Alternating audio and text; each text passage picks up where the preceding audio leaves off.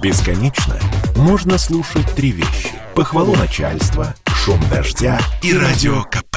Я слушаю радио КП и тебе рекомендую. Политика на радио КП. Владимир Варсобин.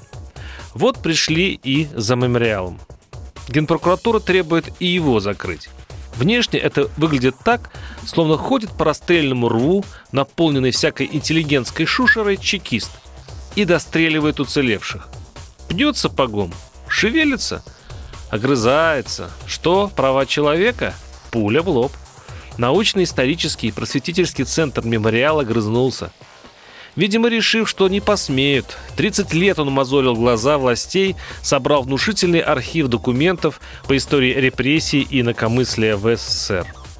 Мемориал – это вообще для тех, кто решил вспомнить. Ведь на это еще нужно было решиться, что-то вспомнить. Нужно иметь большое мужество понять, что стало с твоими родственниками в 30-х годах. Многие не решаются знать. Зачем? Если грубо, если честно, следуя житейскому, погиб Никодин, ну и хрен с ним. Но тем, кто этого желал, мемориал находил родственников. По крупицам, по пожелтевшим обрывкам бумаг, в пересыльных лагерях, рвах, братских могилах.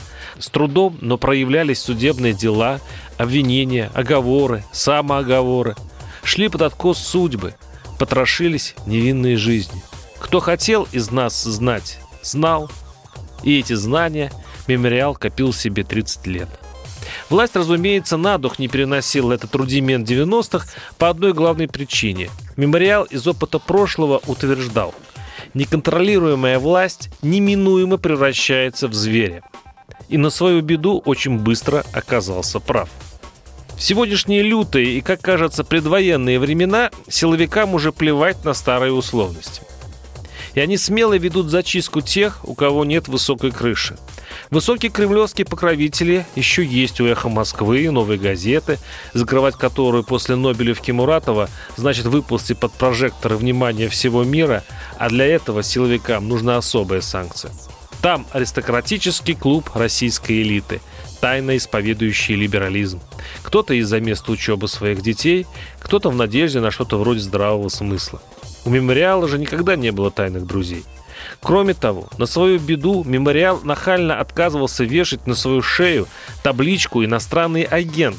Этот постыдный для России закон, кстати, напоминает правила жизни евреев в фашистских гетто «Носи клеймо или умри». И это стало единственным основанием закрыть организацию. Кстати, суд может пойти по необычному сценарию. Все-таки уничтожить мемориал из-за самого спорного закона последних лет – изменить его призывает даже суперпреданные Путину политики, Кремлю не так уж просто. Иностранный агент оказался палкой о двух концах. Теперь закон вредит имиджу самой власти. И нужен повод тихо аннулировать закон. Вангую сделку с дьяволом. Мемориал признает себя агентом, а через месяц Госдума снимает обязанность носить нашивки с текстом, напоминающим ежедневную перекличку заключенных. Впрочем, если это случится, я буду сильно удивлен. Вот если вдуматься, Зачем власти компромисс? Зачем ей ограничения?